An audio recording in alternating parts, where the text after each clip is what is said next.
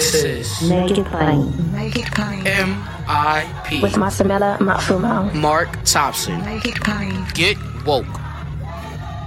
Ladies and gentlemen, once again, time for our favorite segment of the week, Thursday Kos, with the founder of the largest online progressive community, Daily Kos, the host of the ever popular podcast, The Brief, and the founder of Civiqs Polling with a Q, civiqs.com. Markos joins us, and I join him from his favorite city of Chicago here for the Proctor Oh, oh. Chicago. Hey, Mark, how are you doing? Great. And believe it or not, man, it has not gotten below 50, Oh my God. And 45, the- 50 all week. It is like tropical.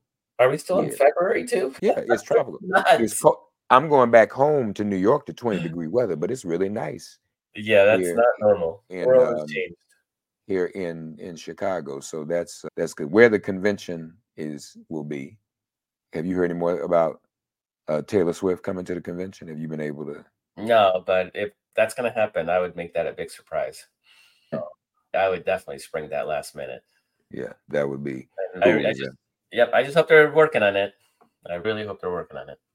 with all this going on, Markos, and all the different things, and we know Biden there, I know you're confident about your math, but obviously there's still those that are saying that this issue of Gaza is going to impact him.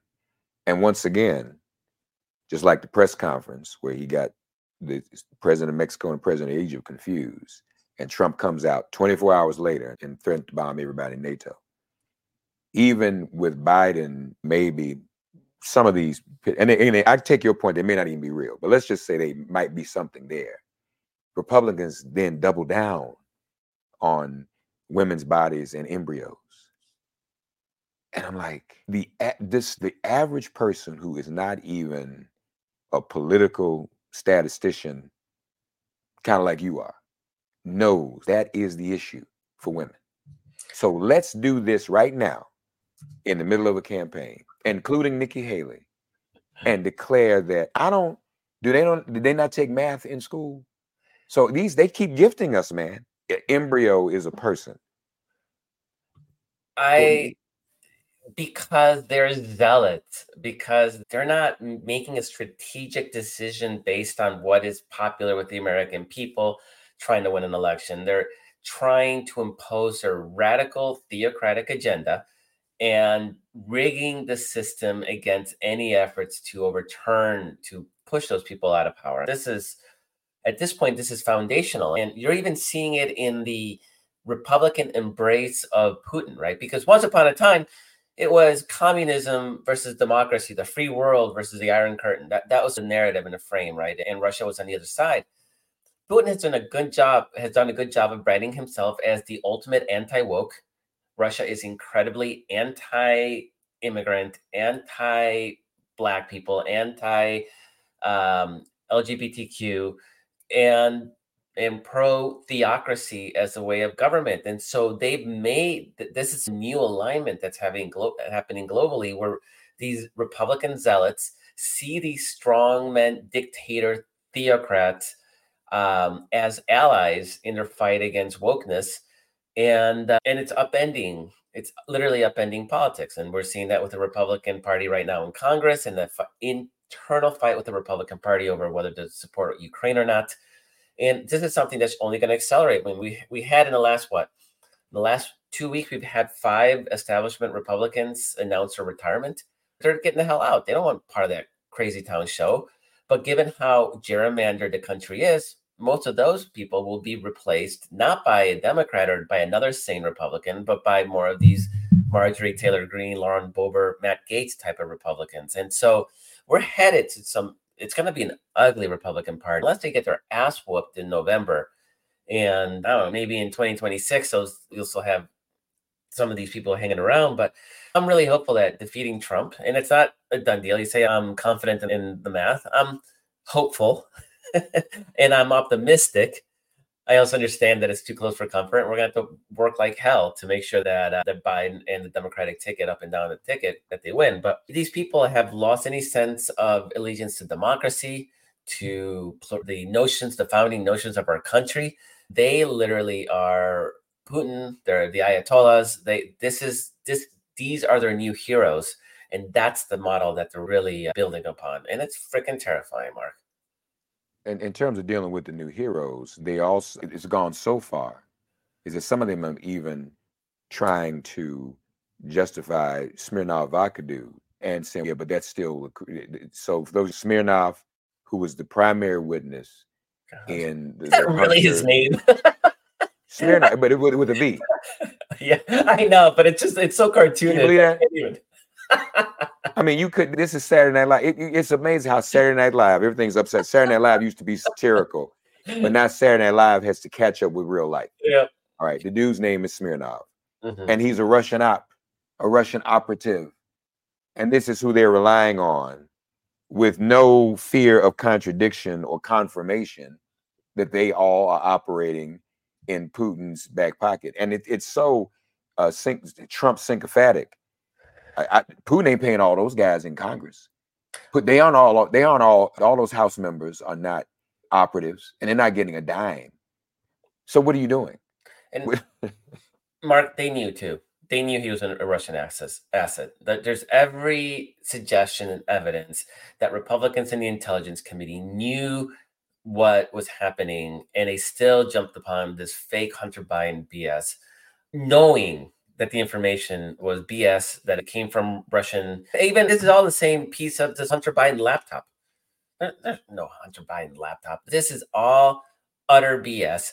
And there's a Hunter Biden laptop, but the notion that it was Hunter Biden's and that he had that information, like it's all a Russian intelligence operation. And quite frankly, it's a very stupid, almost cartoonishly incompetent and idiotic effort. And it is unbelievable that Republicans are running with it like they think they have something. They don't care that it's all fake.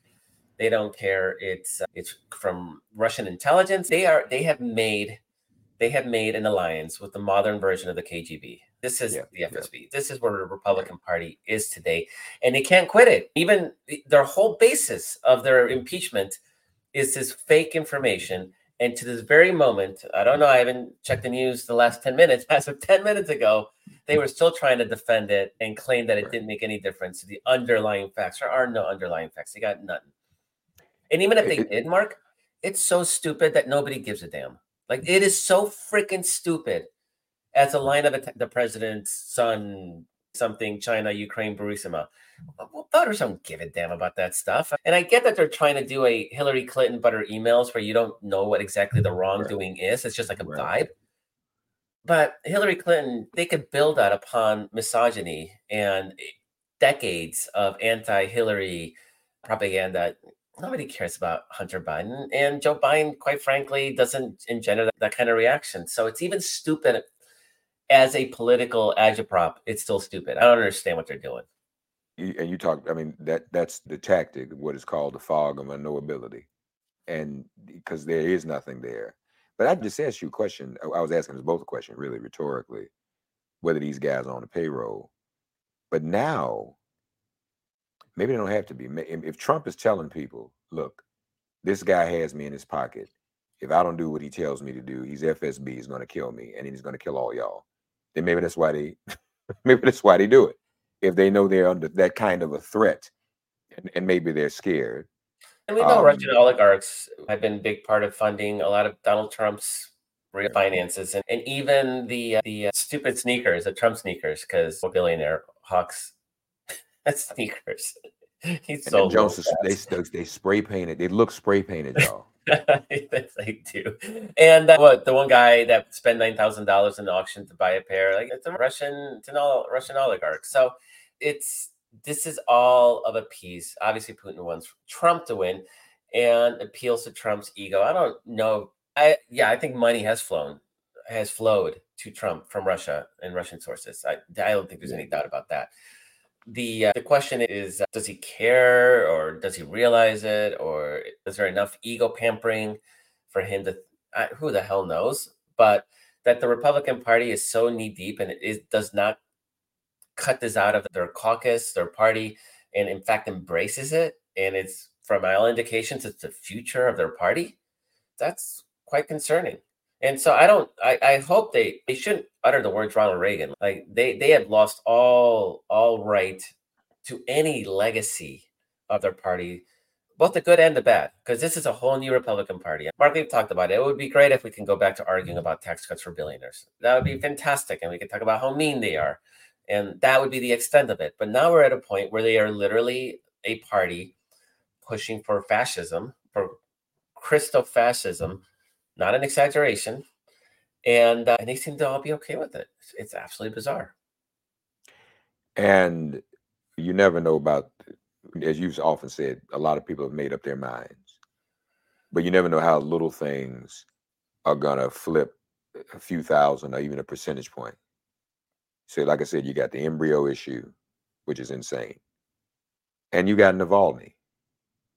Um, an embryo is a child, but Navalny is not a human being. Yeah, just to, to be a little more nuanced about the people's minds have been made up. uh, We always talk about that one swing demographic, and that's Right. suburban college educated white women, and to a growing extent, to a starting extent, maybe white college educated suburban college educated men. They, if they swung back to the Republicans, we'd be in trouble. I don't think those women are swinging back to Republicans this election. So it's actually helping locking in a swing demographic. And we got what, 8 million more votes than Trump last time around. It there's some padding there that would be nice to get. The battlegrounds are going to be really tight. And yet we've seen some movement in suburban Milwaukee, which used to be red. Once most of the country had most of suburbia had started moving to the left, those Milwaukee suburbs stayed very stubbornly red. They started moving blue last year during the Supreme Court race, and the Supreme Court race was fought mainly over abortion. So these are definitely issues that are gonna that are gonna help us. And Mark, I still don't. I actually I don't know what Republicans are running on because the economy is doing well. This whole notion of a vibe session where people don't feel as secure seems to be ebbing. People are more economically secure. They're they're happier with their economic situation and are more optimistic about the future. The stock market's doing great if that's your thing. If your 401ks in there, that's doing really well the uh, there aren't a lot of things, which is why now Republicans are really doubling down on this notion of the border and we're being invaded.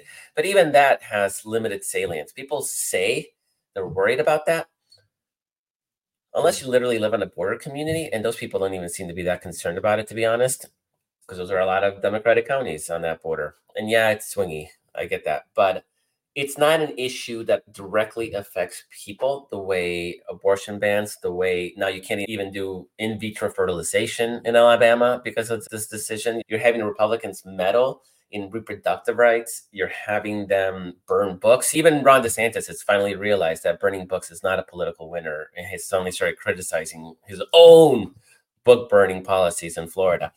There, those policies don't, they're talking about crime crime statistics are down. Again, there's a vibes thing where somebody broke into my car, whatever. I get that. But again, they're trying to act like there's this crime wave. There is no crime wave. Statistics pretty much show that. So they're playing on some of these fears, and some of that has salience with certain parts of the electorate. But it does not overturn the threats to democracy, it does not overturn the threats to people's personal freedoms. And that's what Republicans are really leaning into. And, and Mark, you, you talked about. I wrote about uh, the Republican House, they just had Johnson just had a weekend retreat for his caucus that was titled how they were going to keep the majority. So it's all about they have a six seat majority right now in the House. So Democrats need to flip four seats for the majority.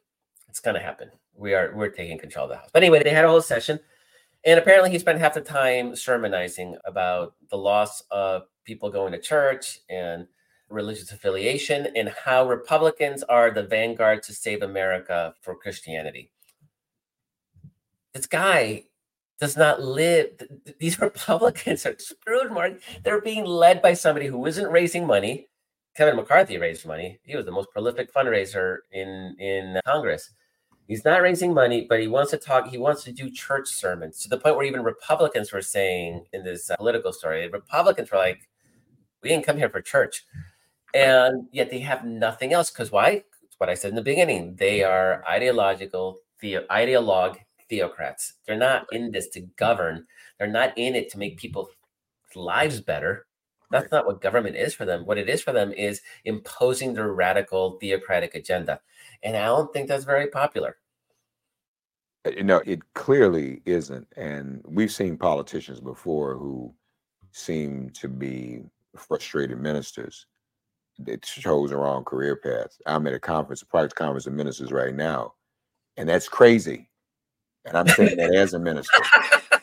for you, I- uh, at your I- conference to say that, Mark. Yeah. When you visit Arizona, time is measured in moments, not minutes. Like the moment your work stress disappears as you kayak through the canyons.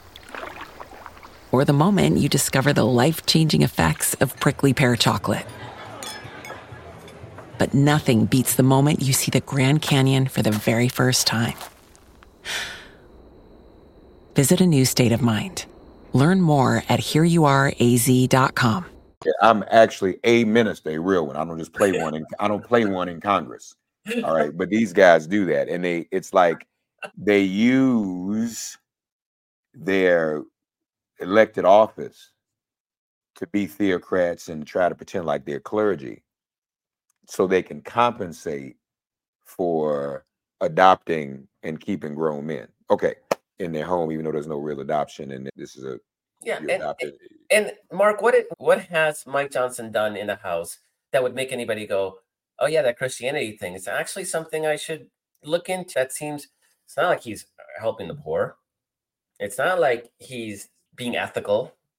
It's absolutely shocking that they're going to talk about Jesus with their policies and the way that they have run the house. Matt Gaetz with his prostitutes and Lauren Boebert claiming she's all Jesus-y, but then being a disruptive force on the and fooling around in public at a public performance with kids of Beetlejuice. Like these are not people that live up to their own supposed ideals.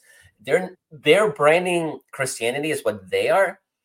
That's the problem with Christianity. That's why Christianity is on the decline. And literally, I'm not. This is not speculation. Like young evangelicals are leaving the Southern Baptist Convention because of the anti-gay, anti-women, uh, repressive attitudes. Uh, you know, they're anti-saving the environment.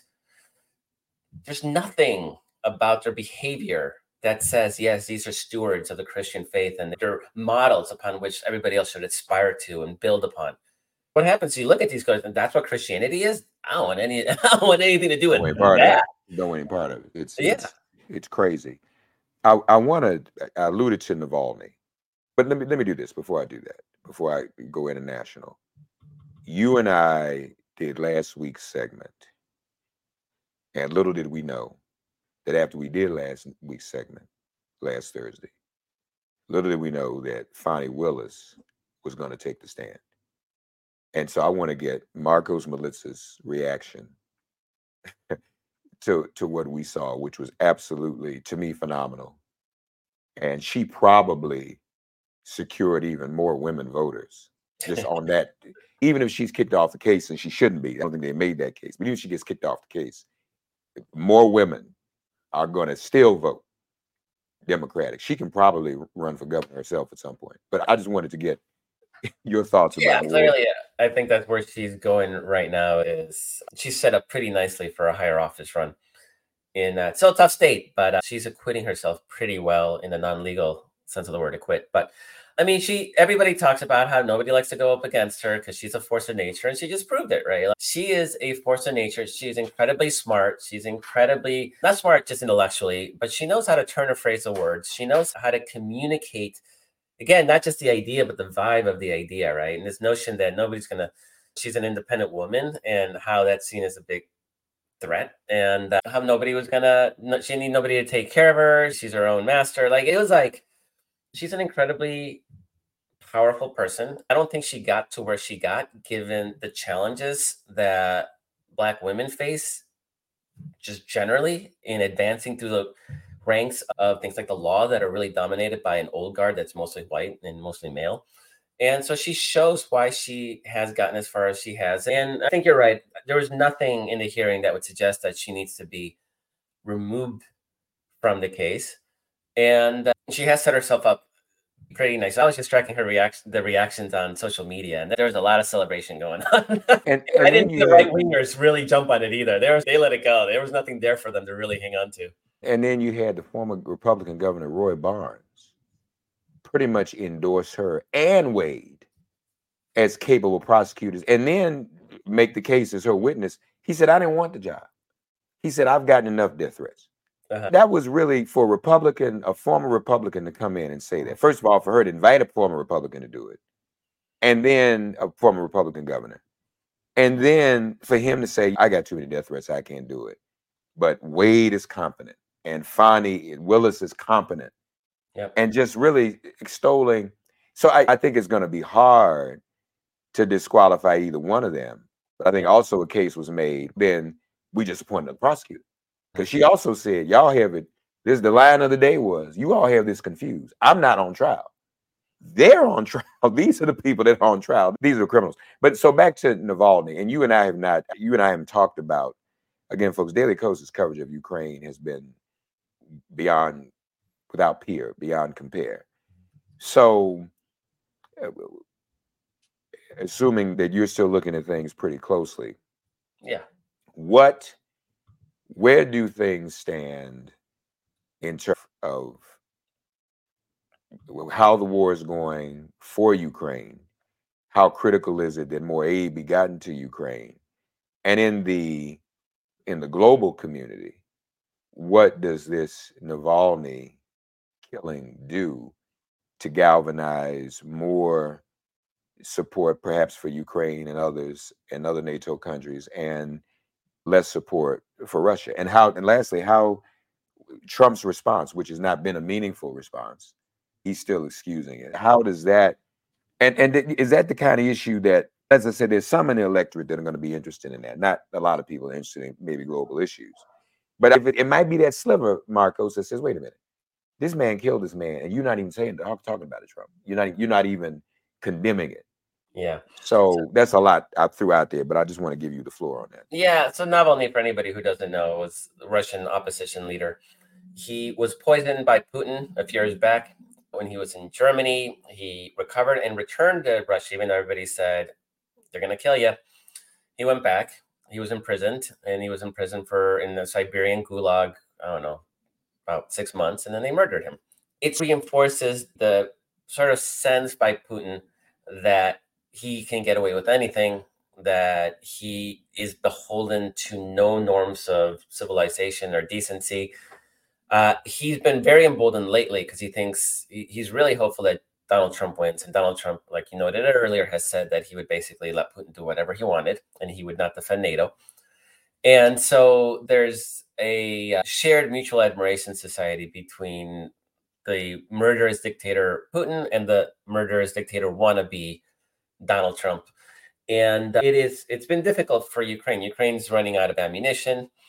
And Russia recently conquered a small town, 30,000 pre-war population 30,000 that had been contested since 2014 because I don't think people a lot of people don't realize this but this war has been going on since 2014 just got really hot in 2022 and 2021 and uh, so there there's I will say that there, there's a group of people that are exaggerating the importance of taking the small town because Russia lost at least 17, per their own numbers, they lost at least 17,000 soldiers taking a thir- town of 30,000 pre war population. It's a little village. Imagine just town around you with population 30,000 and then losing 17,000 people to take it.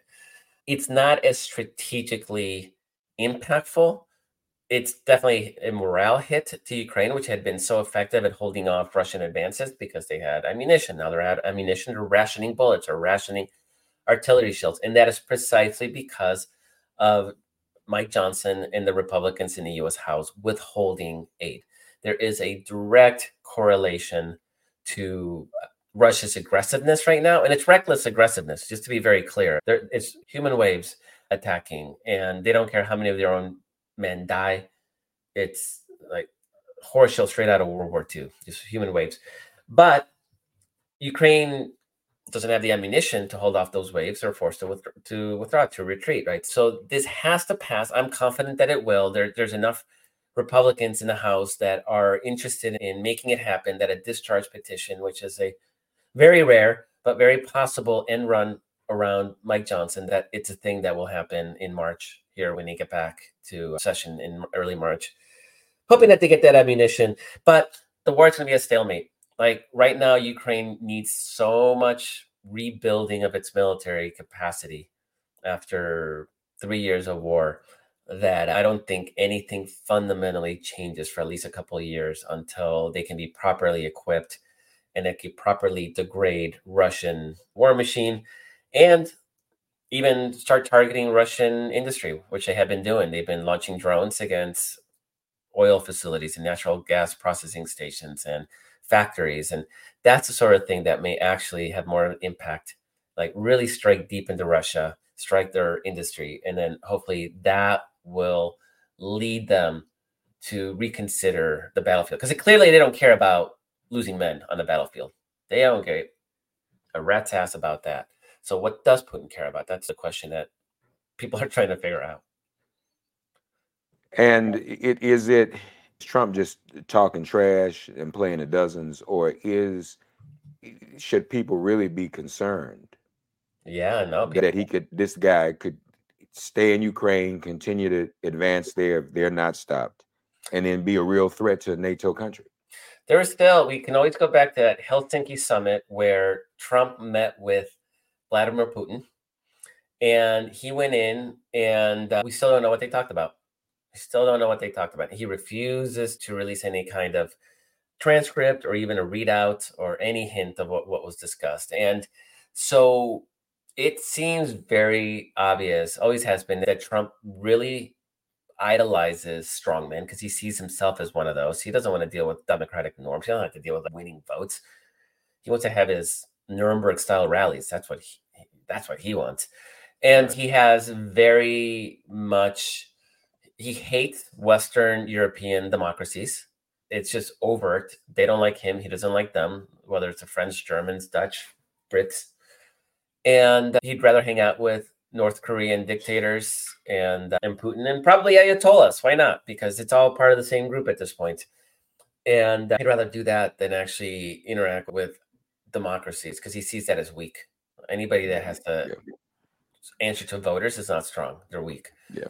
Yeah. So yeah, he everything he said, he's not hiding it. He never has. Like, go back. People have been going back to what stuff he he took out a full page New York Times ad back in 1990 something where he advocated for pulling out of NATO because why are we helping pay for NATO's defense or Europe's defense? Why? Because we don't want to get sucked into another war. That's why.